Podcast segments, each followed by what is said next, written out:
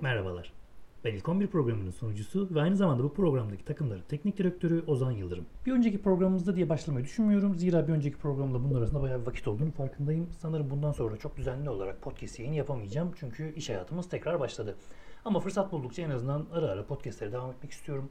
Ve bu fırsatlardan birini bulduğum bugün de bir podcast kaydı yaparak sizlere yeniden merhaba demek istiyorum. En son podcastimizde Star Trek ve Star Trek 11'ini işlemiştik. Hatırlayanlar vardır ya da dinleyenler vardır şu an bilmiyorum.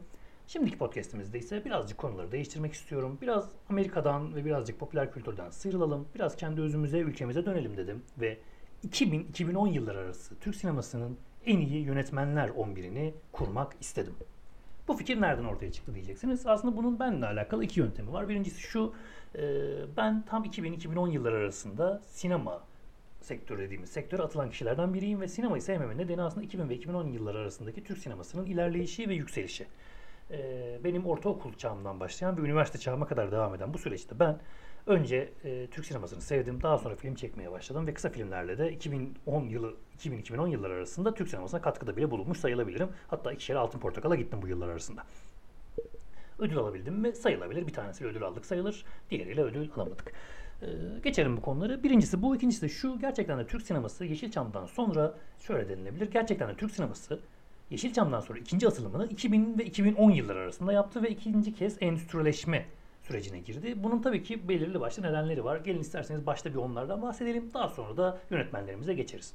Bildiğiniz gibi 75 yılına kadar Türk sineması Yeşilçam denen bir dönemden geçiyor. Tabii ki belirli farklı dönemler var. İşte gerçekçi Türk sineması, Halit Refi'ler, Metin Aksanlar e, gibi yönetmenlerin çektiği bazı filmler ve tabii ki aslında Türk sinemasının bana kalırsa hala ne 2000'leri sayalım ne daha öncesini sayalım tamamen bağımsız ve en iyi yönetmen olan Yılmaz Güney gibi bir faktör de var. Ama 75 yılına kadar döneme biz Yeşilçam sineması diyoruz genel olarak ve bu Yeşilçam sineması döneminde Türk sineması endüstrileşmiş sayılabilecek bir dönemden geçiyor. Fakat bu dönemin belirli handikapları var ki bunlardan biri de aslında filmlerden gelen paralar çoğunlukla filmlere yatırılmıyor. Daha çok yapımcılar buradan gelen paraların bir kısmını filme yatırırken ucuz filmler üretmeye çabalamaya devam ederken diğer yandan kendi ceplerini doldurmaya işte binalar dikmeye vesaire vesaire fabrikalar kurmaya gibi değişik yöntemler deniyorlar.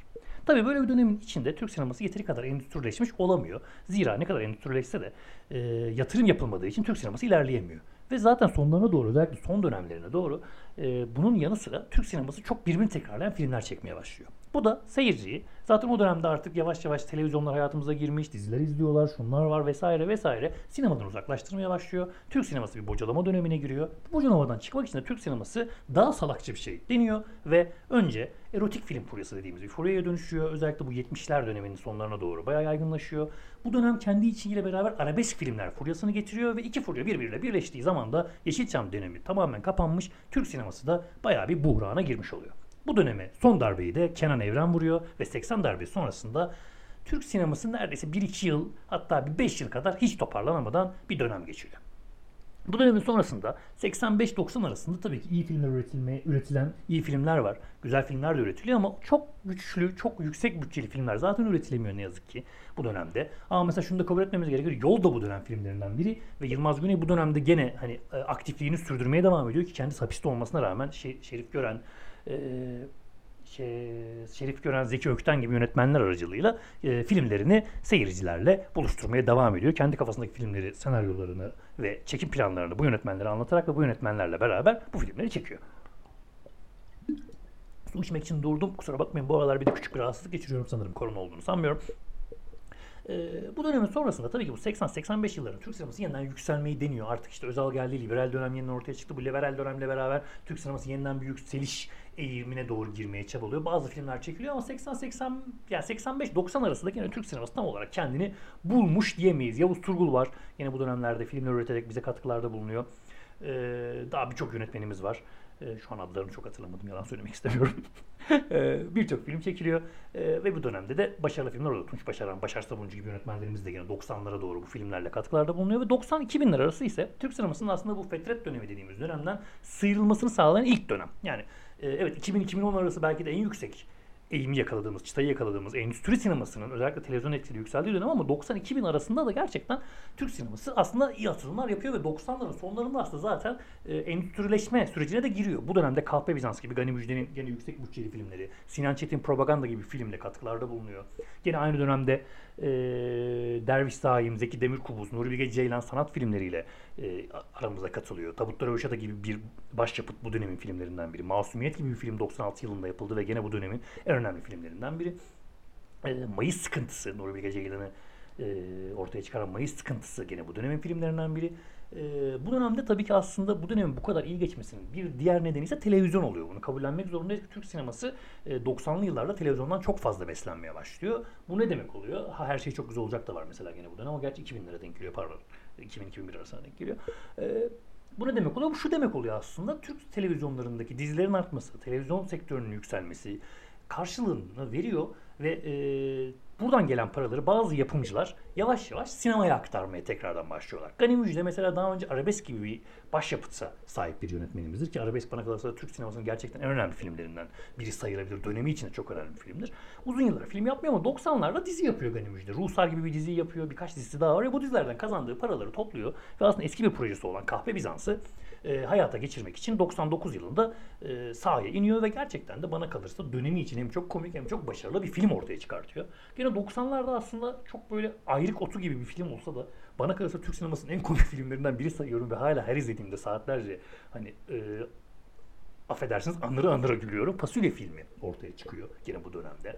Ee, gene 99 yılında Propaganda gibi filmle işte Metin Akpınar ve e, Kemal Sunal bir araya getiriliyor ve Sinan Çetin bana kalırsa hani Sinan Çetin'i çok sevdiğimi söyleyemeyeceğim. Hani e, görüşsel olarak yani siyasi görüşü ve daha doğrusu politik yaklaşımlarından kaynaklı ve sinema sektörüne e, aslında darbeler vurduğunu da kabul edeceğimiz bir yönetmen olmasıyla beraber. E, ama 99 yılında yaptığı propaganda filmi gerçekten önemli bir film ve bu döneme gerçekten de e, bir can katıyor, bir can suyu veriyor. Aynı dönemler işte e, 2000'lere doğru kaydında Balalayka gibi filmler artık ortaya çıkmaya başlıyor. Rahmetli Kemal Sunal'ın son filmi olacakken olamıyor. Uğur Yücel yerine oynuyor e, gibi dönemlerde 90'lar tamamlanıyor. Ve 2000'li yıllar geldiği zaman ise 2000'li yıllarda aslında sektöre bence en büyük canı veren yönetmenlerden daha doğrusu yapımcılardan biri yapım şirketi BKM Film oluyor. BKM Film 2000'li yıllarda aslında BKM Film 90'lı yıllarda bilindiği gibi e, bir demet tiyatro gibi bir işe imza atmış. E, film yapmayan, dizi yapan e, bir yapım şirketi Necati Akpınar Yılmaz Erdoğan ortaklığıyla kurulmuş. Kurulmasında Demet Akbağ'ın çok büyük payları var. Bu yüzden zaten kadro böyle hani o e, deve kuşu kabare mantığıyla hani Zeki Metin kabareleri mantığıyla hep aynı kadro üzerinden dönüyor ki zaten sanırım Yılmaz Erdoğan e, deve kuşu kabareden çok fazla etkilenmiş olmalı ki yaptığı ilk tiyatro oyunlarından biri hatta ilk yazdığı oyunu sanırım yanlış bilmiyorsam Otogarga'da bir kabare oyunu. E, bir kabare yapıyor ve gerçekten de o kabaredeki mantığı o kadroyu tutarak farklı rollerde aynı kadrolarla e, belirli eserler ortaya koyuyor ve bir demet tiyatroda bunun televizyondaki yansıması olarak gerçekten çok başarılı bir süreç geçiriyor. Ben kendi adıma şu an sağ olsun BKM Film Star TV gösteriyor diye yayından kaldırdı ama bir demet tiyatronun her bölümünü herhalde yaklaşık 5 kere izlemişimdir. Ve şu an olsa hala izlerim. Eskiden ne güzel izliyorduk. Tekrar YouTube'a koymalarını da buradan onlara sesleniyorum diyeceğim. Büyük ihtimalle bu sesimi hiçbir zaman duymayacaklar ama olsun ben sesleniyorum ve e, gelelim 2000'li yıllarda işte BKM film nasıl ortaya çıkıyor? 2000'lerin başında Yılmaz Erdoğan daha şu anki kadar hani bu kadar e, ofansif bir e, defansif bir yapıya kavuşmadığı dönemlerinde Vizontele gibi dönemi için ilerici, dönemi için gerçekten çok başarılı hem teknik açıdan hem sinemasal açıdan hem de senaryo açısından çok başarılı bir eser olan Bizontele filmiyle Yılmaz Erdoğan karşımıza çıkıyor ve gerçekten Türk sinemasındaki yapı taşlarını değiştiriyor. Çok büyük bütçelerle yapılan filmler büyük paralar kazanmaya başlayınca bunu gören yapımcılar bu yöne doğru evrilmeye başlıyorlar ve birçok böyle film üretiliyor. Yine bu dönem aynı zamanda Nuri Bilge Ceylan'ın Uzak gibi Üç Maymun gibi, İklimler gibi filmlerini yaptığı ve e, Yalnız ve Güzel Ülkem diyerek kanda ödül aldığı zamanlara denk geliyor ve Türk sineması yavaş yavaş artık Avrupa'ya sanatsal açıdan da açılıyor. Bana kalırsa belki Türk sinemasının en başarılı yönetmeni olmasa da Nuri Bilge Ceylan gerçekten bu açıdan Türk sinemasına can veriyor ve dönemi e, çok iyi değerlendiriyor. E, aslında bence Türk sinemasının ben bu e, listemi gördüğüm zaman da anlayacaksınız. Kurucu yönetmenlerinden biri sayılabilecek biri. Yavuz Turgul. Gene 90'larda Eşkıya gibi bir eserle aslında e, onu unutmadan söylemek zorundayız. Eşkıya gerçekten bence o dönem asıl başlatan e, film oluyor. Çünkü 90'ların sonunda çekilen Eşkıya e, çok yüksek bir gişe başarısı kazanıyor kahve binası aynı dönemlerde ve gerçekten Türk sinemasına çok büyük bir can veriyor ve bir hareket katıyor.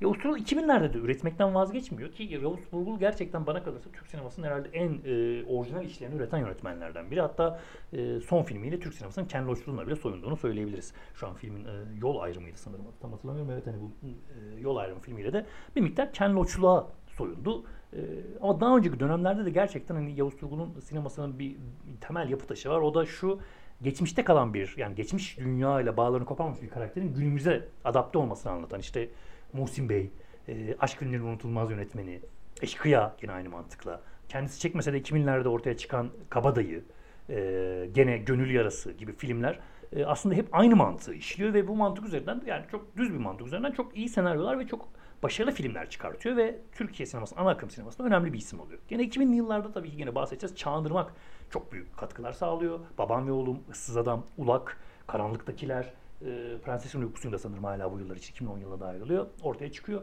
Ve listemizde belki hani yerini 2000 ve 2010 olduğu için alamayan bu 11'imizde yedek olarak kalan Onur Ünlü 2007 yılında polis filmi ortaya çıkıyor.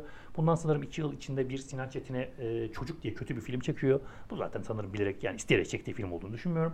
Ve devam döneminde Güneşin Oğlu gibi bana kalırsa çok yerden yere vurulsa da çok başarılı bulduğum e, bir filme imza atıyor.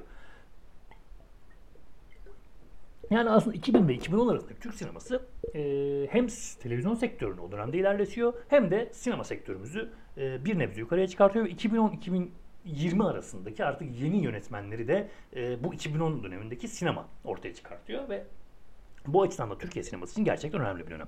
Gelelim biz şimdi e, bu programımızın konusu olan ilk 11'imize başlayalım. Ben burada e, taktik olarak aslında çok basit ve düz bir taktik kullanmak e, yani düşünüyorum çok zor bir taktikle e, yer almak istemedim. Yani e, 4-3-3 taktiğini kullanmak istedim. 4-3-3 benim sevdiğim bir taktik. Çok da aslında tercih edilen bir taktik değildir ama e, benim atak yönü kuvvetli olması yüzünden tercih ettiğim bir taktik. E, ve başlayalım isterseniz listemize. Bu arada ben bundan önceki programlarda genelde bütün metni yazıyordum ve bütün metin üzerinden bir program yapmayı tercih ediyordum. E, bununla ilgili birkaç geri dönüş aldım. Aldığım dönüşlerden biri de fazla resmi olmamla ilgiliydi biraz böyle spiker havasına büründüğümle ilgili bazı dönüşler aldım. Ben de bu yüzden birazcık daha bu sefer serbest takılmaya karar verdim arkadaşlar ve e, listeyi kurdum. Birkaç notumu aldım. Şu anda da şu ana kadar da gördüğüm gibi yardırıp gidiyorum. Aklıma geldiği bütün fikirleri böyle hani zihin akışı bir program denemesi yapacağız. Umarım başarılı olurum. Umarım seversiniz. Umarım dinlersiniz. Aslında ilk soru bu olması gerekiyor sanırım. Bu kadar arayla podcast yapan birinin dinlenmesi de zor olsa gerek. Bir numaralı formasıyla kalemizden başlayalım. Ezel Akay. Şimdi Ezel Akay kimdir? Ezel Akay'ın çektiği filmler Neredesin Firuze, Hacivat Bey Karagöz neden öldürüldü, Yedi Kocalı Hürmüz 2000-2010 dönemi içinde Türk sinemasında yer arıyor. Ezel Akay bunun dışında bu dönemde gene daha doğrusu 90 ve 2000'ler arasında Şellale gibi ve bana kalırsa gene Türk sinemasının en önemli filmlerinden biri olan e, Karpuz Kabuğundan Gemiler Yapmak ve Tabutlar Röveşata gibi filmlerde yapımcı olarak başlıyor işe. Daha sonraki dönemde Ezel Akay yönetmenlik yapmak istiyor ve bu dönemde aslında Levent Kazak e, adlı bir oyuncu ve senaristin desteğini de alarak onun yazdığı senaryoları sinemaya aktarıyor ve Neredesin Firuze Hacivat Karagöz neden öldürüldü, Yedi Kocalı Hürmüz gibi bana kalırsa dönemleri için önemli e, ana akımın içine daha fazla giren, daha ana akım sayılacak filmler ortaya koyuyor ama bu filmlerde hiçbir zaman sinemasal estetiğinden vazgeçmiyor. Bu yüzden de Türk sineması için değerli bir yerde bulunuyor. Yani Neredesin Firuze bildiğiniz gibi hani bir e, müzik sektörüne girmeye çalışan birini anlatan bir film. Çok müzikleriyle ön plana çıkan bir film ve Özcan Deniz'in aslında sanat e, yani şeyi bırakıp artık hani bu arabeski ve şeyi bırakıp sanat dünyasına geçişini de simgeleyen bir filmdir. Müzikleri çok başarılıdır. Beni Affet şarkısını herhalde hala dinlerim ben. Yani her açtığımda da duygulanırım. E, Hacivat ve Karagöz neden öldürüldü? Gene Haluk Bilginer ve Beyaz Öztürk'ün oynadığı aslında bir e, tarihi, hiciv bir e, siyasi film olarak o dönemi ve o dönem üzerinden eleştirilerde bulunan bir film. Ezel Akay aslında filmleri çok popüler de olsa içten içe çok siyasi de bir yönetmen. Kendisi daha sonraki dönemlerde birçok siyasi e, projede de yer aldı. F gibi mesela grup yorum için yapılan bir film projesinde de yer aldı ve orada da Şevval Sama sıyrılıp geleni öyle güzel söyletmiş ki yani Kısa filmini çok sevmesem de e, şarkıyı hala dinliyorum yine. Sanırım şarkıları da çok seviyorum. Yedi Kocalı Ürümüz benim en sevdiğim hikayelerden biridir. E, bu hikayeyi çok modern ve güzel bir şekilde işlemesi ve bunu müzikal halinde işlemesi beni çok cezbetti ve bu dönem için gene önemli bir film olarak görüyorum Yedi Kocalı Ürümüz'ü. Başrollerinde Nurgül Yeşilçay oynuyor ki ben Nurgül Yeşilçay'ı çok beğendim ama bu filmde onu da beğenmiştim yalan söylemiyorum. Yani Ezel Akay e, popüler kültürün içinden gelen, popüler kültürün öğelerini kullanan filmler yapmasına rağmen oldukça farklı bakış, bakış açıları sergilemesi ve bunları yaparken kültürel farklılıkları filmlerinde harmanlaması onu takımın kalesi için biçilmiş bir kaftan yapıyor aslında. Bu yüzden de kalemimizde Ezel Akay e, yerini alıyor ve devam ediyoruz. İki numaralı formasıyla sağ bekimize geçiyoruz. E, sağ bekimize geçiyoruz, geçiyoruz. Derviş Zaim. Şimdi Derviş Zaim'i aslında bilenlerin çoğu ya Tabutlu Röveşata ile ya da birazcık daha popüler yönde bilenler e, Filler ve Çimen'le bilir. 2000'li yıllara aslında Filler ve Çimen gibi cesur ama bana kalırsa biraz kör göze parmak bir politik filmle merhaba diyor e, Zaim. E, daha önceki dönemde Tabutlu Röveşata gibi bir sanat eseri ortaya koymuş. Gerçekten benim Türk sineması için hala en sevdiğim filmlerden biridir. Ama 2000'li yıllarda bir anda bir politikleşme kararı alıyor. Gerçi e, sonraki filmleri de politik bu arada. Yani hakkını yiyemeyeceğim Zaim'in. E, ama bu filminde aynı zamanda çok realist bir politize e, süreci izliyor ve aslında Türkiye'nin 90'lardaki karanlık dönemine ışık tutuyor ve çok cesur bir film imza atıyor. Ki film aslında çok başarılı bir film olmamasına rağmen o dönemdeki bu e, cesareti yüzünden bol ödül alıyor. Ben bu film hatta sinemaya gidip izlediğim ilk filmlerden biri. İlk Aslan Kral'dı. 96 yılında uzun yıllar sinemaya gidemedim. O zamanlar sinema bu kadar ucuz ve bizim de o kadar sinemaya gidecek paramız yoktu. E, 2000'li yıllarda işte bir KP Bizans hatta sinemaya gitmek istemiştim. Gidememiştim. Babam Gaziantep'te o zamanlar çalışıyordu. Bir Yama, Yamaha mı öyle bir uyduruk bir marka Yamaha değil Yumat marka bir VCD aldı ve ben işte Maltepe pazarı vardır Ankara'da eskiden bilenler bilir. Orada böyle korsan CD'ler satılırdı. E, itiraf ediyorum korsan hiçbir zaman hayır demedim. E, diyemem yani param yetmiyordu ne yapayım. E, gitmiş oradan e, KP Bizans'ın VCD'sini almıştım. O zaman o zamanki VCD'ler şimdiden böyle şimdikiler gibi falan değil. Hem kalite çok düşük. E, aynı zamanda hani şöyle düşünün. E, televizyon bunlar şey çekimi hani sinema çekimi ve sinemada o kadar kötü çekiyorlar ki filmi yarısını görüyorsunuz falan. Ben öyle filmi izliyordum o dönemler. İşte bu film vizyona girdiği zaman çok izlemek istiyordum. O zamanlar işte yavaş yavaş artık sinemaya böyle adım atmaya çalışıyorum. Ya senaryo yazmayı öğrenmişim. Ortaokul sondaydım falan. Ee, bu filmi izlemeye gittik de amcam götürmüş hatta Nihat amcam. O zamanlar işte hani ben zaten tek başıma çok sinema gidecek yaşta değildim. 13 falandım. Gerçi artık gidiyor çocuklar ama bizim zamanımızda değillerdi. Ben mahallede büyüdüm. Mahalleden çok dışarı çıkmadım. Yalan söylemeyeceğim bu konuda da. Hani mahallemizden falan biz en fazla işte biz e, biraz Ankara'nın varoş bölgesinde büyüdüm ben. Onun başka bir varoş bölgesinde yürüyerek gider. İşte orada birazcık böyle bir atari salonu vardı. Orada atari oynar. Arkadaşlarla işte e, biraz gezer falan gelirdik. İşte çok Ankara'nın merkezine de inmezdik. Merkez uzak bir yerde oturuyorduk Sincan Fatih diye. E, o yüzden de çok bilmezdim. E, amcam götürmüştü Nihat amcam. Filer için beraber izlemiştik ve Hani o zaman için benim için çok önemli bir film. Çok büyük, çok beğenmiştim filmi falan. Ali Sürmeli'nin performansına hayran olmuştum. İki rolde oynuyor. E, filmde işte bir Tunceli karakter var öldürülüyor. Ben e, aslen bize dersimiz. Bu yüzden hani bu benim böyle çok hoşuma gidiyor falan. E, ama şimdi tabii ki o dönem 13 yaşındaki bir çocuğun görüşleriyle bakmıyorum filme ve gerçekten hani kör göze parmak film olduğunu ama dönemi için çok cesur bir film olduğunu kabulleniyorum. E, bu kadar kendi anılarıma girdikten sonra devam edelim isterseniz. E, dediğim gibi 2000'li yıllara Filler ve Çimen gibi cesur ama e, kör göze parmak politik filmle merhaba diyen Derviş'ten sonraki dönemlerde Çamur gibi sembolik ve sanatsal bir filmle e, devam ediyor sürecini.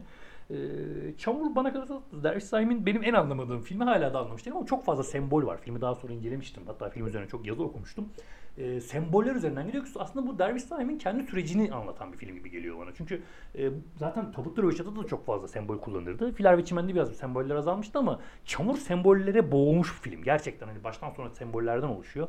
Yelda Reynolds oynuyordu. Biri daha oynuyordu şu an diğer baş. Taner Bilsel'de sanırım oynuyordu. Şu an hatırlamıyorum. Dediğim gibi çok zihin akışı gidiyorum. Bu sefer gerçekten not bile almadım. E, ama benim Çamur'la ilgili çok enteresan bir anım var. Bunu da anlatayım. Birazcık belki dinleyenler gülerler. Şimdi Çamur filmini de iki VCD olarak ben buldum, getirdim, aldım. O zamanlar artık lisede miydim tam hatırlamıyorum ya da üniversiteye geçmiş de olabilirim. Eve geldim filmi taktım izliyorum bu eski masa bilgisayarlara. Şimdi film böyle çok ortadan başladı gibi izledim falan diyorum herhalde yani sanat filmi ya ben anlamıyorum falan diyorum. Belki de o yüzden anlamamışımdır şimdi düşününce. Böyle izledim filmi falan izledim. Ee, böyle ilk VCD'nin sonuna geldi. Jenerik akmaya başladı. Sonra ben dedim ki ben sanırım üstüne yanlış yazmışlar. 1-2 yazarken VCD 1'e 2, 2'ye 1 yazmışlar. Ben tabii filmi çıkardım jeneriğini. Sonra bir daha takıp bu sefer filmin başını izledim. Bu yüzden de filmi çok iyi anlayamadım kabul ediyorum ama gene de hani benim için değişik bir deneyimdi. O dönemler hani izlediğim en enteresan film oldu. Derviş Time aslında Çamur'dan sonra e, Cenneti Beklerken Nokta ve Gölgeler ve Suretler filmleri ulaşan bir üçleme çekiyor. Üç ayrı dönemde Osmanlı, günümüz ve Kıbrıs çıkartması gibi üç ayrı dönemde geçen bu üç film gene toplumsal olayları merkezine alıyor e, yönetmenin de kendi dediği gibi sanatçının ülkesine olan sorumluluğunu yerine getirmenin yanında geleneksel Türk sanatlarını ve çok sevdiği bu sanatlar üzerinde simge kullanımıyla Türk sineması açısından farklı bir deneme oluşturuyor. Gerçekten de geleneksel Türk sanatlarını sinemayla birleştiren Ee, özellikle bu noktada ben Cenneti Beklerken'i çok sevmiştim. Yalan söylemeyeceğim. Nokta e, aslında çok plan sekans bir film. Çok hoş bu yanlarıyla. O plan sekans yanları hala gözümün önünde. Fakat Nokta filminde hep gözüme şey takılıyordu. O zamanlar ben bir kısa film çekmiştim. Ee, filmde ben yürüyordum. Benim ayak seslerim girmiş ben çok gıcık olmuştum böyle of nasıl keseceğim falan kesemiyorum o kadar teknoloji de bilmiyorum. Adobe Premiere 2 falan kullanıyorum evdeki bilgisayar zor kaldırıyor. Ee, o dönem nokta filmini ben TRT'de rastlayıp izlediğimde film plan sekans ve Tuz Gölü civarında geçiyor böyle bir taşlık bir alanda yürüyorlar benim filmde kullandığım gibi ve orada da mesela şeyi fark etmiştim hani tabii bayağı bir hani kesmişler ama aslında kameramanın o steadicamcinin yürüyüşünün sesi geliyor hani arkadan tık tık tık falan diyor. O yüzden film yani nokta filmde o kadar konsantre olamadım. Cenneti beklerken benim açımdan çok benim çok beğendiğim filmdi. Hani Osmanlı motifleri o aradaki görsellikler o e, Osmanlı hat sanatını filme yedirmesi çok başarılıydı. E, Gölgeler ve Suretler bence aralarındaki en başarılı film ama onu da söylemek istiyorum. Zaten e, Kıbrıslı bir yönetmen Derviş Saim Aslan yani Türk değil. Bu yüzden de kendi ana vatanında ve o gerçekten çok önemli bir olan Kıbrıs çıkartması dönemine çok gerçekten iyi bir yaklaşımda bulunuyor. Bu anlamda Derviş Saim filmleri bana kalırsa gerçekten Türk sineması açısından yani Türkiye yönetmenleri açısından da çok farklı, cesur ve aynı zamanda da çok çeşitli. Bu yüzden de Derviş Saim zaten e, yani bizim def- bizim kadromuzda ve defansımızda yer alıyor. Yani bir yanıyla kabullenmenin, diğer yanıyla ise her zaman harekete geçmenin filmlerini çekiyor Zayn. Bu yönüyle de defansımızın sağında hem iyi bir defans oyuncusu oluyor. Ve benim herkes bilir takımlarımda ben defansın sağ pozisyonunu Galatasaray'dan kalma bir alışkanlıktır. Ben Galatasaraylıyım bunu da herhalde tekrarlamışımdır. E, 2000'ler Galatasaray'ını bilenler şunu bilirler. 2000'ler Galatasaray'ın e, Hakan Ünsal, Ümit Davala gibi böyle kanatlarında çok güçlü e, forvetle zaman zaman çıkıp gol atan adamları vardır. Ben bu taktiği hep çok severim. Yani Galatasaray'ı ya küçüklüğümden beri tutuyorum ben zaten başka takımda tutmadım hiçbir zaman. Hatta bütün ailem benim Fenerliydi. Ee, ama ben hani onlara inat Galatasaraylı oldum. Benim dayım böyle herkese forma alıyor Fenerbahçe. Ben Galatasaraylı oldum bana forma almadı falan. Ee, herhalde biraz da UEFA döneminin de etkisi vardı Galatasaray'ın benim üzerimdeki hani etkisinde. İşte ben bu defansın sağ ve sol bekinin hala o eski kafayla, o 2000'ler kafasıyla öne çıkmasını çok severim. Bu yüzden de Derbyshire defansımızın sağında 2 numaralı formasıyla yer alıyor. Gelelim bu uzun uzadıya konuşmadan sonra 3 numaralı formasıyla stoperde Uğur Yücel. Diyeceksiniz ki Uğur Yücel yönetmen miymiş ya diyenler bile vardır aranızda. Çünkü çok herhalde e, sinemayı dinleyenler gerçi bilirler Uğur Yücel'in film çektiğini ama e, çoğunlukla özellikle çok kişi için oyuncudur Uğur Yücel yani. Zaten çok da başarılı bir oyuncudur hakkını yememiz gereken. Yeşilçam döneminden gelen bir oyunculuğu vardır. Kendisi Muhsin Bey'deki performansını hala unutamam ben. O filmi çok severim bu arada. Hani oradaki o türkü söyleyişi, o evlerin önü boyalı direği dinleyin derim ben. Hani bir fırsatın olursa gerçekten bulun e, ve dinleyin. 3 numaralı formasıyla stoperimizde Uğur Yücel'imiz var. Şimdi Uğur Yücel neleri çekti bir hemen bakalım. Ejder Kapanı var, Hayatımın Kadınısın var. Ama bence en önemli filmi ve yani Hayatım Kadınsı da çok iyi filmdi ama bence hala da en önemli filmi Yazı Tura var. Yazı Tura e, dönemi için yaklaşık 32 ayrı Türkiye toplum sorununu bir filmde toplamasını saymazsak içinde eşcinsellik, işte doğudaki asker problemi, e, kadın cinayetleri, kadın şiddeti, esrar, eroin sorunları, işte o fakirlik problemleri gibi neredeyse hani bilebileceğiniz bütün yani şu an bana deyin ki toplumsal sorun nedir? Hepsini bu filmi Uğur Yücel tek tek dizmiş, senaryosunu kendisi yazmış bu arada. Bir film çekmiş ama bu kadar fazla sorunun içinde bile gerçekten çok iyi bir film çekmiş. E, bunun 2-3 tane nedeni var. Birincisi Uğur Yücel çok iyi bir oyuncu olmanın yanı sıra çok iyi bir oyuncu yönetmeni. San, ya bunu zaten bu filmi izleyen herkes Kenan İmirzalıoğlu ve Olgun Şimşek'in o e, sahnelerinden görür. Uğur Yücel bundan bir önceki dönemde benim çok sevdiğim Alacakaranlık adlı bir dizisi vardır. Hatta kendisi de bir e, röportajında bu filmi, bu diziyi en bu dizide oynadığı karakter komiser Cemal miydi? Kemal miydi adını hatırlamıyorum. En önemli karakteri olarak kabul eden, en sevdiği karakterleri olarak kabul ediyordu. E, kabul eder. Bu filmde de, bu dizide de Kenan İmirzalıoğlu Olgun Şimşek'le çalışır. Bu arada bu diziyi ben yıllarca aradım. Hatta yani yönetmenleri Yağmur Durul Taylan'la bir ödül aldığımız zaman e, böyle bir görüşmek istemişlerdi. Ben de görüştüğüm zaman adamlara ben direkt bunu sordum. Ben bu diziyi bulamıyorum. Nereden bulabilirim falan diye. Adamlar bizde de yok demişlerdi. Hani o seviye bir dizinin fanatiydim. Şimdi yakın zamanda YouTube'a eklenmiş. Birinin arşivinden çıkmış.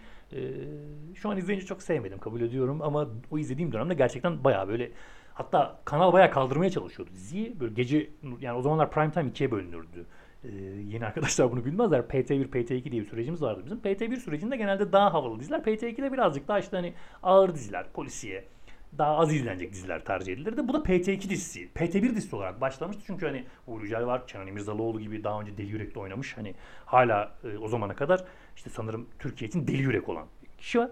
Ee, ve arkasından bir de Olgun Şimşek gibi o dönemler aslında silinmeye yaklaştığı bir dönemde yeniden ortaya çıkmıştı ama e, BKM'nin en önemli komedi oyuncularından birinin oynadığı ve zaten bu kadro bu arada bunlar da oluşmuyor sadece. Bu benim saydığım oyuncular dışında Engin Günaydın, e, Tuncel Kurtiz de sanırım oynuyordu tam hatırlamıyorum. E, Özkan Uğur gibi birçok kişi bu dizide e, dram oynadılar. Yani komedi oynayan birçok kişi bu dizide dram olarak görebiliyorduk. Neyse işte bu dizinin kadrosunu Olgun Şimşek ve e, Kenan İmirzalıoğlu'nu almış Uğur Yücel. Gerçekten Türkiye sorununu anlatan, işte doğuda başlayan ve gerçekten de çok güzel sahnelerle başlayan bir e, işte o gazilik problemleri dahil işleyen bir film çekmiş. E, oyunculukların müthiş olduğu, o dönemde Antalya'dan ödülle dönen bir film oldu. E, senaryo anlamında zaaflar olduğunu düşünüyorum. E, çok fazla derdi olduğu yüzünden çok fazla dertlerine e, yeterli eğilimi göstermediğini düşünüyorum ama Yazı Tura gerçekten de benim için de hala Türk sinemasının en önemli filmlerinden bir olarak kabul edebilirim ve 2006 yılında gelince Uğur Yücel sanırım hani kendi aşkını, kendi aşkı dediğim hani e, bir kadına olan hayranlığını gerçekten bir kadın için yapılabilecek en iyi filmlerden birini yaparak veriyor. Hayatımın Kadınısın filminde bu filmi Türkan Şoray için yaptığını kendisi de söylüyor. Gerçekten de aslında bu 80'ler arabesk sinemasının bir postmodern uygulamasını sinemamıza yansıtıyor ve gerçekten çok başarılı bir şekilde yansıtıyor. Hala o film mesela çok her sahnesi de aklımda değildir. Hatta e, Türkan Şoray gene Uğur Yücel'e rağmen çok iyi oynayamamıştır bu filmde. Çünkü Türkan Şoray aslında sesli dönem oyuncusu olmadığı için sesli dönem filmlerine zorlanıyor. Ee, çoğunlukla biliniyor ezberlerde biraz sıkıntı yaşıyor ama bu filmde gene olduğundan iyidir. Uğur bir sahnesi vardır onun. Böyle bir teknede otururlar ve sahne bir aynadan yansıtılır sadece. Tek bir ayna üzerinden görürüz biz o sahneyi. O ikisi konuşuyorlar. O aşk sahnesi benim hayatımda izlediğim en iyi sahnelerden biridir. Hala söylüyorum. Ee, bu açıdan da hayatımın kadınısında Türk sineması için hani gerçekten çok önemli ve aslında yatsımaya çalıştığımız o arabesk dönemini e, bana kalırsa postmodern bir versiyonuyla yeniden sinemamıza adapte etmesi çok önemli bir film olarak görüyorum. Sonra Ejder Kapanı görüyor. Şimdi Ejder Kapanı Uğur Yücel'in kendisinin de kabul ettiği gibi en kötü filmlerinden biri olabilir. Çünkü Ejder Kapanı aslında Uğur Yücel bir hikayede şöyle bir şey anlatıyor. Bununla ilgili bir hikaye hatırlıyorum çünkü dinlemiştim falan. Bu senaryo bunun eline geliyor beğenmiyor senaryoyu. Çekmem ben bunu falan diyor. Sonra bir şekilde yapımcılar bu senaryoyu onaylıyorlar ve gene Uğur Yücel'e geliyor. Çünkü yazan kişi Uğur Yücel'in oynamasını ve çekmesini istiyor. Ee, dönemi için gerçekten herhalde bulunabilecek bütün selebritileri bir araya getiren bir film çıkartıyor gene Uğur Yücel. Kenan İmirzalıoğlu, Uğur Yücel'in kendisi var. Necat İşler var ee, kadroda. Başka kim vardı ya? Melisa Sözen mi vardı? Melisa Sözen var falan böyle hani dönemin bütün selebritileri bir arada Sırrı Süreyya bile oynuyor falan böyle. Yani bir polis rolünde oynuyor Sırrı Süreyya. O dönem artık hani işte Türk sinemasına Beynel Minel ile girmiş. Ee, çok fazla yönetmenliğiyle bize kendini konuşturamadı ama gerçekten Beynel Minel iyi filmdi ama çok da iyi bir yazar Sırrı Süreyya. Ve iyi de bir oyuncu bana kalırsa bu filmde yer alıyor falan. Ama film genel hatlarıyla başarısız bir senaryo sahibi olduğu için yani kötü bir senaryodan iyi film çıkarma imkanımız ne yazık ki yok. İyi bir senaryodan kötü film çıkartabiliyoruz. Bunu örnekleri var. Ama kötü bir senaryodan iyi film çıkarma örneği olmadığı için bu filmde iyi bir film olmuyor. Ama gene de e, polisiye açısından Türk sinemasının polisiye yeni yeni denediği bir dönem olduğu için e, önemli bir noktada bulunuyor. Onu da yatsımak, e, yatsımamamız gerekiyor. E, nitekim yaşadığı toplumu çok iyi bir şekilde anlatmanın yanı sıra geldiği esas yeri yani Yeşilçam'ı da sinemasal dilinde barındıran Yücel bu yanıyla defansın göbeğinde yer alıyor ve e, defansif e, bir yönetmen olarak da kadromuzda yerini buluyor. Gelelim 4 numaralı formasıyla stoperimize Taylan biraderler. Şimdi Taylan biraderler bu kadroyu ne arıyor diyenlerinizi bile duyuyorum. E, Taylan biraderlerin o dönem çektiği 3 film var. Okul, Küçük Kıyamet ve tabii ki sadece bu filmi bile listeye girmesini yetecek olan Val Yen. Okul filmi e, korku komedi başarısız bir deneme. Yani okul filmi gibi korku komedi başarısız bir denemeyle sinema ya merhaba diyen Taylan biraderler ki ben kendileriyle bir görüşme yaptığım zaman bunu söyledim yüzlerine. Ben de o zaman da nasıl cesurmuşsam yani adamlara şey dedim. Ya, okul çok kötü filmdi falan. Adamlar da şöyle dedi. Hani şöyle düşün dedi Ozan dedi. Ee, sanırım e, Durul demişti. Durul, Durul abi demişti. Ee, yani bir çocuğun oluyor ama ölü oluyor. Sen onu sevmez misin demişti. Biz de seviyoruz demişti. Ben de şöyle demiştim ya gerçekten hani e, alkışladım orada onlara. Dedim ki evet hani film kötü olduğunu onlar da biliyorlar ama hani o kötü olması nedenlerini de biliyorlar ama de filmi çok seviyorlar. Ee, okul gibi böyle kötü bir denemeyle başlasalar da gene Türk sinemasının önemli film aslında. Korku komedi türünü yansıtan filmlerden biri. Bu filmle ilgili tabii şu an burada çok e, söylemeyeceğim. Onlar da bazı kişileri suçluyorlar falan. Şimdi bunlar artık şeye giriyor. Dedikoduya giriyor. Yani ben bilsem de burada isim vermek yanlışlıkla biri dinler falan başıma bela olur diye vermeyeceğim. E, fakat daha sonraki dönemde arkadaşlar Taylan biraderler Küçük Kıyamet gibi bana kalırsa Türk sinemasının en iyi gerilim filmine imza atıyorlar. Hala da en iyi gerilim filmidir. Bu konuda da kim gelirse gerçi yaparım. Karşı koyarım. Ee, müthiş bir gerilim filmidir. İşlediği konu itibariyle. Bu arada e, Doğu Yücel'le çalıştılar ilk filmlerinde ve bu Küçük Kıyamet'te senaryo olarak. Ve Doğu Yücel gerçekten okulda başarısızdı ama Küçük Kıyamet'te çok başarılı bir senaryo koyuyor. Gerçekten film baştan aşağı çok gergin ilerliyor. San, sanatsal yönünü hiç kaybetmiyor aynı zamanda. Ee, Başak Köklükaya gibi gerçekten Türk sineması için çok önemli bir oyuncu bana kalırsa yani. Sadece görünmesi yeterli. Kadının duruşu sinema olan bir kadını içinde barındırıyor. Cansel Elçin filmde tek sırıtan oyuncu olarak yer alıyor. Bununla ilgili de bir anımız var ama yani konuştuk ama bunu da tabii ki burada söyleyemeyeceğim. Sonuçta E, podcast'in konusu Durul ve Yağmur, Yağ, Yağmur Durul kardeşlerle yaptığım sohbet değil. Benim e, yorumlarım olduğu için. E, bu yönüyle de önemli bir film oluyor Küçük Kıyamet. Tabii ki Vavyen. Yani bu dönemin sonunda gelen Engin Günaydın'ın ilk uzun metraj senaryo denemesi. Daha önce kısa metrajları var, dizi denemeleri var. Fakat Vavyen gibi gerçekten müthiş bir senaryo imza atıyor. Bu arada Vavyen'de yardımcı yönetmen olma şansını ben o görüşmede kaybettiğimi çok sonra anladım. Ee, işte biz görüşüyoruz, beni çok sevmişler. Biz öyle konuşuyoruz falan. Ben de o zamanlar iç mimarlık okuyorum. Bana şeyi teklif etti e, Yağmur Durul. Gel dedi yardımcı yönetmenimiz olarak başla. Dedi bak biz okuduk dedi. Biri e, doktor, biri de sanırım elektrik mühendisi onların. Yanlış hatırlamıyorsam ya da bir şey mühendisiydi. Ee, bak biz okuduk bir şey olmadı. Sinema yapmak için bunlara gerek yok dedi. Gel dedi biz seni dedi bak şimdi yakında bir işe başlayacağız. Seni orada çalıştıralım dedi. Seni yardımcı yönetmen yapalım dedi. Ben böyle durdum falan. Bir an düşünmedim de değil yalan söylemeyeceğim. Hani bir an bu sektöre bu kadar hızlı girme fırsatı elime geçmişken girsem mi girmesem mi arasında kaldım derken dedim ki ben okulumu bitirmek istiyorum. Ama okul bittikten sonra görüşmek istiyorum. Numaralarını verdiler, maillerini verdiler. Tabii ki ben okul bittikten sonra da arayamadım. Utandım bir süre. Zaten sonra da e, numaraları değişmişti sanırım. Ben aradığımda e, çıkmamıştı. Kendileriyle ben Nokia N Series kısa film yarışması vardı o dönemler. Ben e, çok ekmeği yedim bu yarışmanın. iki sene üstte telefon kazanarak çok güzel yıllarca iPhone'u geçemedim ama yalan söylemiyorum. Çünkü tam iPhone yeni çıktığı dönemlerde ben her sene yeni bir telefon geliyordu. Bedava iPhone almıyordum o yüzden. Ee, yarışmasında tanışmıştık ve çok sevmiştim haklarını yemeyeceğim. Bu listede olmaları nedir benim sevmem değil. Gerçekten Küçük Kıyameti ve Vavyen'i çok sevmem.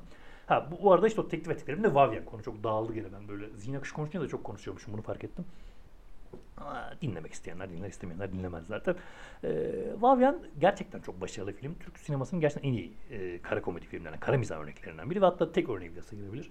Engin Günaydın, Binnur Kaya, Settar Tanrıören, e, Ercan Kesal muhteşem oyunculuklar sergiliyorlar filmde ve hani bu e, açıdan gerçekten de çok önemli bir film olduğunu düşünüyorum ben Vavyen'in. Hatta e, sinemada izlediğim zaman da böyle aşık olmuştum ve kendime çok kızmıştım. Lan keşke bu filmde çalışabilirdim diye kendime kızmıştım. Çalışamadım yapacak bir şey yok. Ee, üzüldüm mü? Üzüldüm ama artık geçmişe bakmaya gerek yok. Ee, dedim ve yoluma devam ettim. İşte bu açıdan Taylan biraderler Türk sinemasını hani gerçekten çok kötü bir filmle merhaba deselerdi. Hani Küçük Kıyamet gibi çok iyi bir gerilim filmi, Vavyen gibi çok iyi bir kara mizah örneği vererek Türk sinemasının yani Türkiye sinemasının tek tipleşme eleştirileri önünde barikat kurmaları yönüyle defansımız stoperinde e, kendilerine yer buluyorlar. Ve takımımızda 4 numaralı formada yer alıyorlar. Geçelim 5 numaralı formasıyla sol bekimize bu isim de sizi biraz şaşırtacak. Yılmaz Erdoğan. Yılmaz Erdoğan aslında bu dönemde yönetmenlikten çok senaryo ve yapımcı olarak ön planda ve oyuncu olarak ön planda ama sonraki dönemlerde yönetmenliğini de yaptı filmleriyle e, ön plana çıkıyor. Yılmaz Erdoğan, Bizontele, Bizontele Tuğba, Organize İşler, Neşeli Hayat gibi dört filmini bu yıllar içinde yapıyor. Ama aslında Yılmaz Erdoğan bu dönem içinde Bir Demet Tiyatro gibi Türkiye televizyon tarihinin en uzun soluklu komedi dizilerinden birine imza atıyor. Otogargara gibi yıllar sonra bir oto, e, yıllar sonra bir kabereyle seyirciyi buluşturuyor. Sen hiç Ateş Böceği gördün mü gibi benim çok sevdiğim bir tiyatro oyununu kaleme alıyor ve sergiliyor ve bana kalırsa dönemi için çok cesur olan e, herhalde İlmaz Erdoğan'ın son ofansif işlerinden olan artık sonra defansif işlere dön, e, defansif mizaha dönmüleniyor son işlerinden olan bana bir şehler oluyor oyunda. Bu dönemde ortaya koyuyor. Haybeden Gerçek Üstü açtı yine bu dönemin işlerinden. Yani Yılmaz Erdoğan'ın en üretken olduğu dönem. Ee, ve sanırım biraz Orson Welles sendromu yaşıyor Yılmaz Erdoğan. Orson Welles için hep şey derler. İlk film işte Yurttaş Keyini çekti ama çok başarılı oluyor. Sonra bir daha filmin seviyesine ulaşamıyor. Ki gerçekten de diğer filmler o seviyeye pek ulaşmıyor. Yılmaz Erdoğan da Vizontele'nin seviyesine ne yazık ki çektiği diğer hiçbir filmde ulaşamıyor. Yıllar içinde çektiği hiçbir filmde de ulaştığını düşünmüyorum yani. Son dönemlerdeki işte Ekşi Elmalar falan da kötü filmler değiller ama e, bir Vizontele değiller. Gerçeğini kabullenmek zorundayız. E, şimdi Yılmaz Erdoğan bu dönemi aslında yani sinema ya girdiği zamanlar aslında daha ofansif bir yönüne giriyor. Vizontele dönemi için ilerici bir film. İşte Kıbrıs çıkartmasını anlatıyor. O dönem ilk defa doğuda geçen bir mizah anlayışını çok yüksek bir şekilde öne çıkartıyor. Kürtçe konuşmuyorlar belki ama Kürt oldukları çok belli olan bir coğrafyayı anlatıyor. Ee, devlet kurumunu bir miktar hani ne kadar toplumdan uzak olduğunu gösteriyor. Ve bunları yaparken sinemasal anlamda o dönemler Türkiye'de olmayan birçok teknolojiyi kullanıyor. Yani drone drone yokken helikopter, e, e, uzaktan kumanda helikopterle işte o Judy'de bir çekim yaparlar. Çok güzeldir. E, bir köprü geçiş sahnesi çekiyor. Sinema anlamında, sinematografik anlamında çok güçlü bir iş çıkartıyor ve zaten elindeki kadro da çok iyi bir kadro olduğu için oyunculuk anlamında zaten baştan aşağı altın erkekliği saymadığımız müddetçe çok iyi bir iş çıkartıyor. Devam ediyor.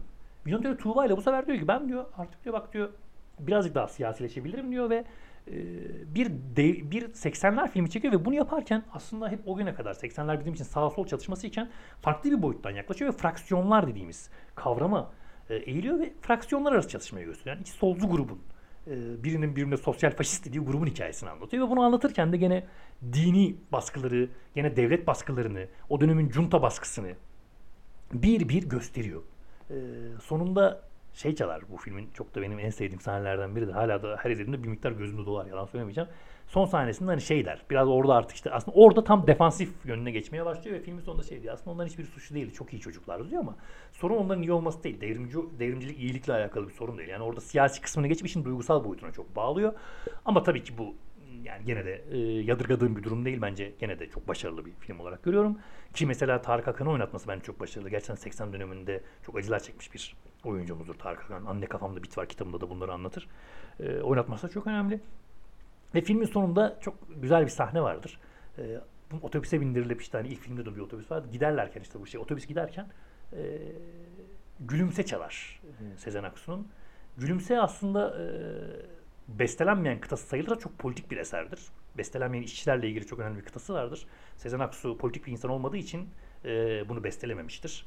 E, doğal olarak. Daha doğrusu onun tunç bestelememiş. Sezen Aksu şey yapmıştır. E, Gülümse aslında e, Mamak türküsünden de bildiğimiz Kemal Burkay adlı e, aslında e, Kürt e, politik hareketinin bir dönem liderliklerini yapmış e, bir milletvekili de yapmış e, bir şairimizin eseridir ve Gülümse çok da benim gene de şarkı olarak ne kadar hani politik yanları çıkartılmış olur çok başarılı bir şarkıdır. Ve o çalar filmin sonunda.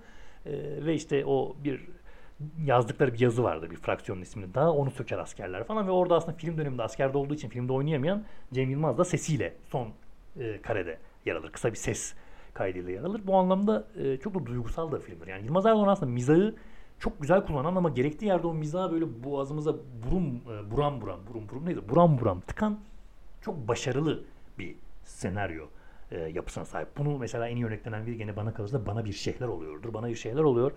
E, çok komik bir eserdir. İzlerken kahkahalar atarsın. Saatlerce aslında ama bir yerinde e, o da bir çocuk dedi Tanrı diye çok güzel bir metaforla Manisalı çocuklar vardır. Gene çok yeni dönemin ya da siyasetle ilgisi olmayanların bilmeyeceği o dönemler e, devrim sol, DHKPC üyesi ol, olmakla yargılanan daha o yaşları 18 geçmemiş bir grup çocuğun e, işte zor şartlar altında mahkemelerden dönerken annesinin bir e, cezaevindeki aracının arkasında bağırdığı bir sözdür bu. O daha çocuk der annesi ve bu sözü öyle güzel bir şekilde e, o esere yedirir ki e, ve onu duyduğunuz zaman şey diyemezsiniz.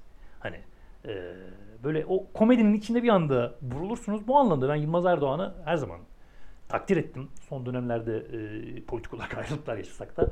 E, ve e, bu anlamda da Vizyon Tele Tuğba da çok başarılı bir iştir. Fakat Yılmaz Erdoğan bence yavaş yavaş düşen performansını değiştirmeye karar verir ve Vizyon Tele Tuğba'dan sonra bu sefer organize işler ve İstanbul'a göz kırpar ve İstanbul'a gelir. Bir kere daha Cem Yılmaz'la ortaklık yapar bir filmde daha. Ee, ki bence Yılmaz Erdoğan'ın bütün filmlerinde bence Cem Yılmaz oynasa çok iyi olur. Çünkü Cem Yılmaz'ı en iyi bence kendi filmlerinden bile daha iyi rollere sokuyor. Ve Cem Yılmaz burada böyle bir Scarface, Al Pacino, Robert De Niro kafası bir rol alır. Çok da iyi oynar. Ee, bu filmde kendini başrolde tutar ama aslında Tolga Çevik'i hikayenin başına koyar ve gene bana kalırsa senaryo anlamında çok başarılı bir şey e, imza atar ve gene ilerici bir film koyar. Popüler yeni yüksektir. İstanbul'u gösterir. İstanbul'un sorunlarını işlemeye devam eder. Kapkaç sorunu, araba hırsızlığı sorunu, şu sorunu, bu sorunu, birçok sorunu e, işler. Bu anlamda da şeydir yani önemli bir organize işler gibi hani o, o dönemin Türk sinemasının önemli eserlerinden birine imza atar. Fakat Yılmaz Erdoğan gitgide bence kendi komedisiyle barışıklığını kaybetmeye başlar bu dönemde. Ciddi alınma e, sorunu komedyenlerin çoğunda olan bir sorun. Yılmaz Erdoğan da bu korkuya giriyor ve bu dönemde Neşeli Hayat gibi artık birazcık komedi yönlerini düşürdüğü, e, gene bence çok başarılı, güzel politik e, konuları işleyen e, başka bir filme imza atıyor. Ve artık e, bu filmin şöyle bir durum var sadece Neşeli Yılmaz Erdoğan bir önceki dönem oyuncularını birazcık değiştirmeye başladığını gösteriyor. Yeni nesil oyuncularla çalışmaya başlıyor ki bence bu açıdan yanlış yapıyor. Demet Akbağ hala bence çok iyi bir oyuncu o anlamda.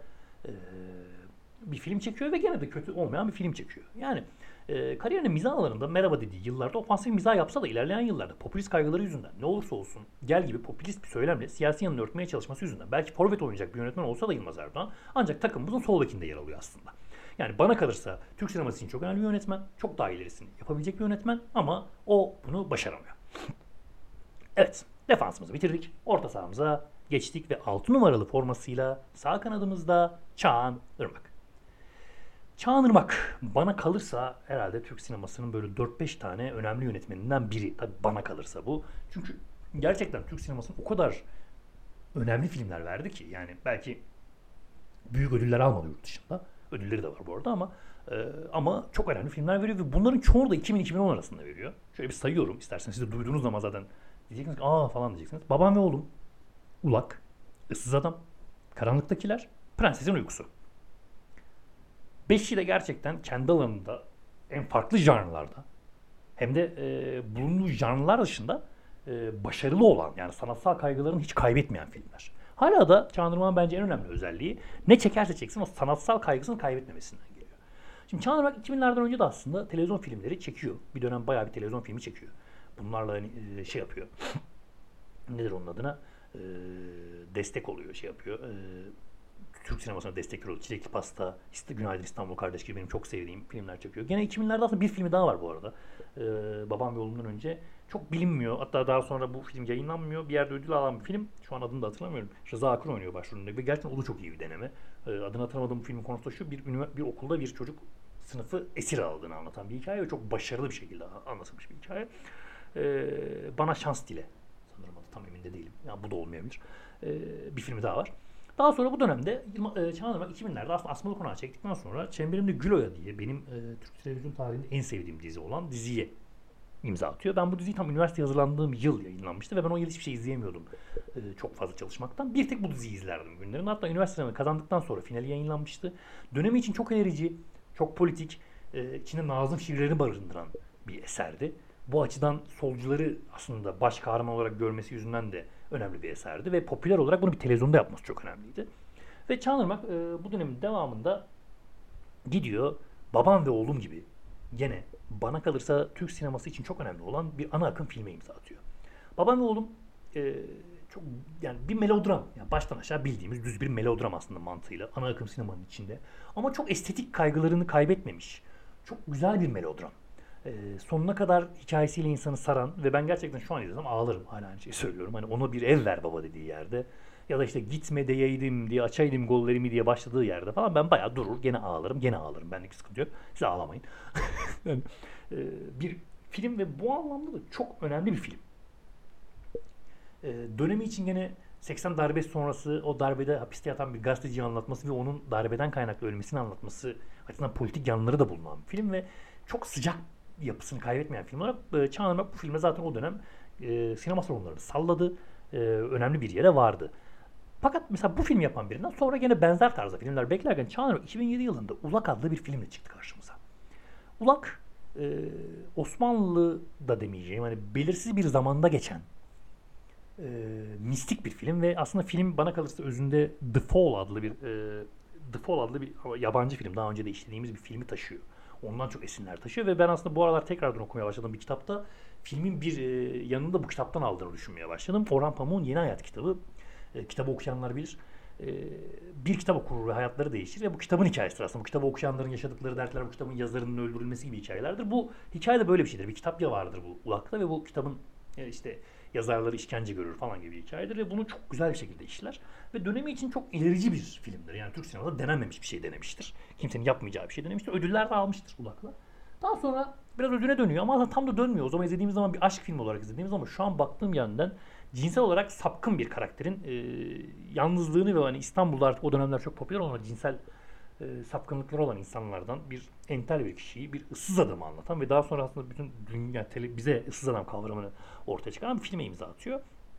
Gene sinema salonları Hangır Şükür, e, Hangır Şakur ağlıyor. Cümleyi de kuramadım. Ee, ve gerçekten de işte o 70'ler müziklerini yeniden bizlere tanıtıyor. Çağındırmak, tekrardan bize onları sevdiriyor. Yani e, resmen ülkenin e, popüler kültür e, tam popüler kültür diyemem çünkü alt seviyenin değil de üst seviye popüler kültürünün e, yön veriyor yani. Belirli bir seviye üstü film izleyenler, işte Recep İvedik şunu bunu izlemeyenler bu filmleri izliyorlar hatta onların da bir kısmı filmleri izliyorlar ve bu filmlerden etkilenerek işte 70'ler müziklerini tekrardan dinleyen tipler ortaya çıkıyor. Bu ne zaman aklıma gelse Umut Sarıkaya'nın şey karikatür de aklıma gelir yalan söylemeyeyim. Ee, bilen bilir bir karikatürü vardır. Böyle toplanmış bir grup abi 70'lerde yaşasak 50'lerde yaşasak falan diyor. Sonra bunları böyle alıyor bir zaman makinesiyle işte 70'ler Çorum, 50'ler işte ne bileyim Bursa falan gibi kimsenin olmadığı yerlere atıyor falan. Köylerdeler. Alın lan size yaşayın dönemi falan dediği bir karikatür vardır. Ama işte hani bu bize o 70'lerde yaşamalıyız abi kafasındaki insanları ortaya çıkartan film de. Kabul edelim ama önemli. Dönemi için önemli. Çok başarılı bir film bu arada. Hani estetik açıdan çok başarılı, iyi de bir film. Can Irmak sonraki dönemlerde bana kalırsa biraz herhalde o dönemler işte bu e, 2007'de ulağa çekti. 2008 3 Maymun gibi filmlerin çıkması artık Türk sinemasının birazcık daha böyle Türkiye sinemasının e, sanatsal filmlerde Nuri Bilge Ceylan ekolüne yaklaşması yani ağdalı yavaş sahneler, e, durağan hikayeler, aslında bir olay hani bir hikayesi olmayan olaylar üzerinden gelen filmler döneminin başladığını görüyor ve diyor ki ben de böyle şey çekerim abi diyor ve 2009 yılında e, Karanlıktakileri çekiyor ve bana kalırsa gerçekten Türk sinemasında hani izlediğim nadir başarılı hani böyle 90'lar e, filmleri vardır sanat filmleri. Onların kafasında bir film. Ama onu böyle bayağı bir revize etmiş, postmodern bir şekilde yorumlamış, yapı söküme uğratmış e, ve karşımıza çıkarmış film ve bana kalırsa gerçekten çok başarılı bir film. Karanlıktakiler ve e, bu haliyle de bu döneme adını yazdırıyor. Özür dilerim arada su içiyorum birazcık dediğim gibi kendimi rahatsız ediyorum. Umarım korona değilimdir diye düşünüyorum. Ee, ve 2010 yılına geldiğimizde artık iyice e, Çağınırmak denemelere devam ediyor. Bu arada Çağınırmak Çab Kabusları gibi bir dizi serisi de yapıyor bu dönemde. Değişik denemeler devam ediyor. Keşanlı Ali'yi dizi olarak çekmeyi deniyor falan. Tam emin değilim belki 2000 sonrası olabilir emin değilim ama e, Prensesin Uykusuyum adlı Red diye benim de çok sevdiğim bir grup vardır. Bunların bir şarkısına film yapıyor. Bayağı şarkıdan yola çıkar bir senaryo yazıyor ve çok başarılı bir senaryo bana kalırsa. Şarkıyla alakalı olmasına rağmen bir senaryo yazıyor bir film ortaya çıkartıyor ve bana kalırsa da çok başarılı bir iş ortaya çıkararak e, gene hani kalbur üstü bir film ortaya çıkartıyor. Yani kısacası Çağınırmak birçok yönetmenin aksine her filmde başka bir tarzı hatta bazen janrı deneyerek yenilikçi yönünden vazgeçmeyen bu yönüyle de sadece bu takımın değil Türkiye sinemasının en önemli yönetmenlerinden biri oluyor ve takımımızın sağ kanadına yerleşiyor. Gelelim 7 numaralı formasıyla sol kanadımıza Nuri Bilge Ceylan ya da kısaca NBC. Şimdi sinemasıyla sadece yurt dışına büyük başarılar yakalamadı Ceylan. Hepimiz biliyoruz. Yani Türkiye yani bayağı aslında e, fotoğrafçılıktan gelen bir insan Ceylan. Kendisi de bunu kabul ediyor. 30'undan sonra fotoğrafçı olmaya karar veriyor. Şey, sinemacı olmaya karar veriyor. Daha önceki dönem iyi bir fotoğrafçı. Önemli de fotoğrafçı o dönemlerde. E, fotoğrafçılıktan geliyor ve işte e, o dönemlerde şey yapıyor. Önemli eserler ortaya koyuyor ve o dönemlerde de şey yapıyor. E, büyük eserleri ortaya çıkardıktan sonra e, Türk sinemasına büyük bir e, katkıda bulunuyor. Bu arada kusura bakmayın ara ara böyle bir adı nedir? Kendimi kötü hissettiğim zaman duruyorum.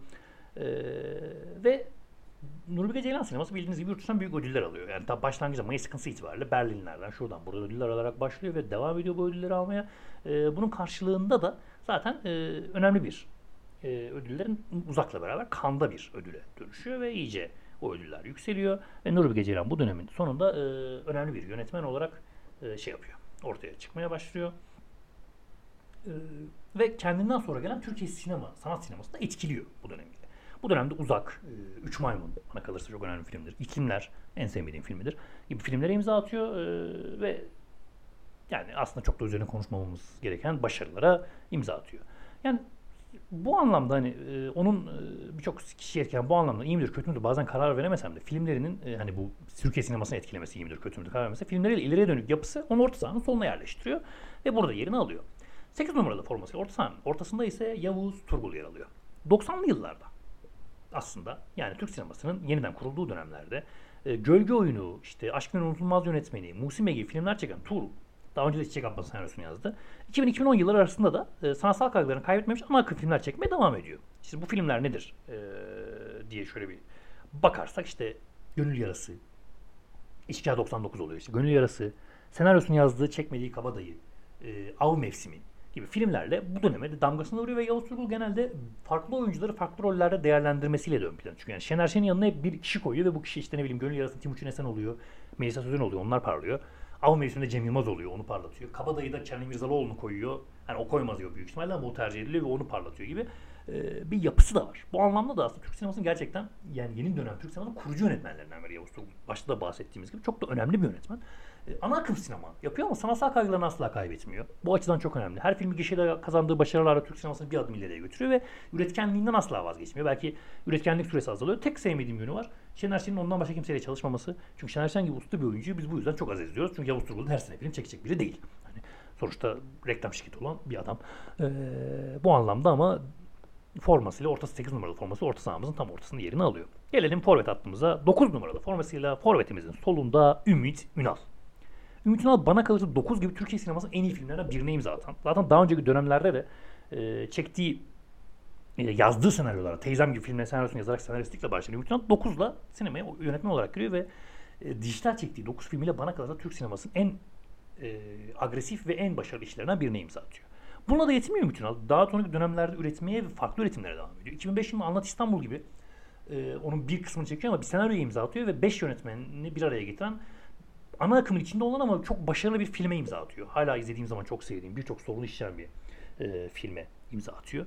Sonrasında 2008 Ara gibi tek mekanda geçen çok enteresan bir filme imza atıyor ve daha sonra e, Gölgesizlere imza atıyor. Hasan Ali Toptaş'ın benim çok sevdiğim bir romandır.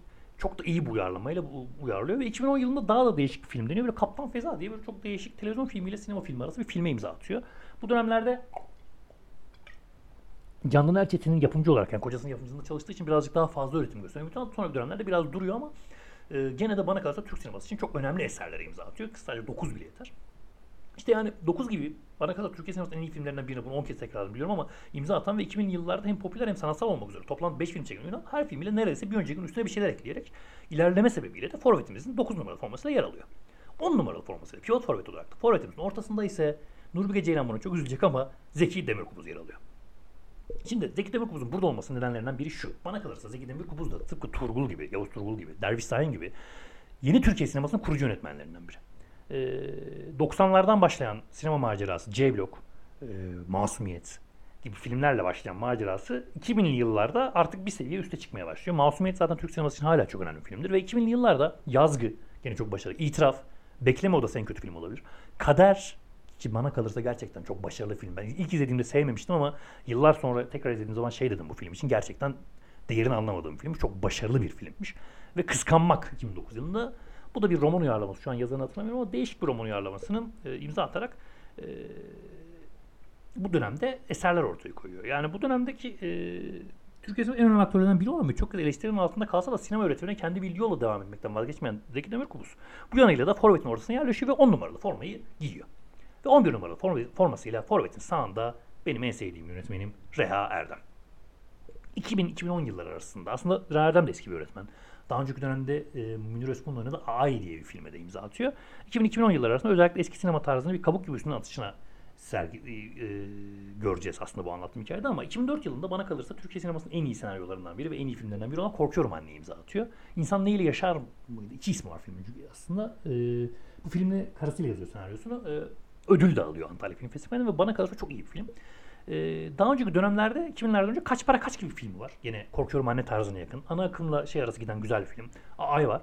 Fakat işte bu Korkuyorum Anne'den sonra Realer'den biraz böyle bir kendini bir değiştirmeye atıyor belli. Beş vakit gibi. Yine çok başarılı. Ama biraz Nuri Bilge Ceylan sinemasına artık yaklaşmış bir filme imza atıyor. İyi bir film. Kötü film değil. Yalan söylemeyeceğim. Ama ee, Rea Erdem'in orijinal sinemasının olmadığını düşündüğüm bir film. Devam eden dönemde Hayat Var'ı çekiyor. Çok değişik filmdir. Orhan Gencebay müziklerini kullanır. O anlamda benim çok sevdiğim bir filmdir. Yine bir miktar hani bu filmde bana kalırsa e, içi arada bir derede kalıyor. Ve bir sonraki film olan Kozmos, sanırım 2010 muydu ben e, Antalya'ya 2008'de gitmiştim. 2008'de kazandım ben ödülü. 2008 yılında da 2009 yılında çektiği Kozmos filmiyle e, giriyor ve Kozmos bana kalırsa çok enteresan bir film. Gerçekten hani o birazcık Orhan Pamukar eserinden de etkilenen e, Kars'ta geçen ve çok başarılı e, yanlar olan bir film. E, 2000-2010 yılları arasında resmen bir değişim yaşıyor yönetmen ama bu değişimi yaşarken de Türkçe sinemada çok önemli eserler bırakıyor ve hep ileriye dönük. Devam döneminde de ileriye dönük duruyor. Yani çok çektiği filmlerin çoğu hala ileriye dönük sürüyor. E, bu anlamda da 11 numaralı formasıyla forvetimizde yer alıyor. Tabii bu listede yer alması gereken işte Yeşim Ustaoğlu gibi, Handan İpekçi gibi birçok yönetmenimiz de var. Yalan söylemek istemiyorum.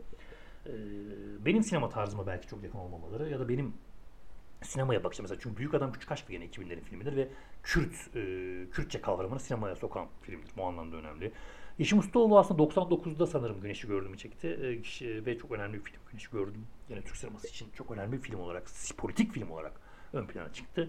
Yine bu dönemlerde aslında Özcan Alper e, de başladı film çekmeye. Sonbahar da sanırım 2000'ler öncesi yanlış hatırlamıyorsam. Yani aslında 2000-2010 arası işte Onur Ünlü gibi bir sonraki dönem aslında yönetmenleri bunlar ama onların da giriş dönemi olarak e, olduğu için onları bu dönemde çok işleyemedim. Daha böyle hani e, belli başlı yönetmenler. Mesela bana kalırsa Sinan Çetin'i çok sevmem ama Komiser Shakespeare filmi de gene bu dönemin önemli filmlerinden biri. Hani çekildi ve o dönem önemli. Gene mesela hani ne kadar kabul etmesek de işte Recep İvedikler bu dönem önemli. Cem Yılmaz bu listeye yer bulamadı kendine belki ama o dönemlerde işte Gora'yla, e, Arok e, ve Hokkabaz filmleriyle hem yönetmenlik deneyimleri yaptı. Çok yönetmenliğini yapmadığı için aslında Cem Yılmaz istediği alamadı. Yoksa alabilirdi. Çünkü birini Ali Tener Baltacı çekiyor. işte birini onunla beraber ikisi çekiyor. Birini Ömer... aa, adını unuttum. Hmm, Şeyin de yönetmeni. E, neyse. Şu an Sınavda filminin de yönetmeni falan. Hani, e, o dönem çünkü çok fazla yönetmen var. İyi yönetmen de var. Ama işte daha listeyi tabii 11 kişiden kurduğumuz için böyle bir kadroyla karşınıza çıktık. E, bir sonraki 11'imizde buluşmak üzere diyorum. O zamana kadar e, her nerede hangi filmi ya da diziyi izliyorsanız izlemeye devam etmenizi öneriyorum. Ve e, kendinize iyi bakmanızı öneriyorum. Korona süreci devam ediyor. E, hoşçakalın. Kendinize iyi bakın.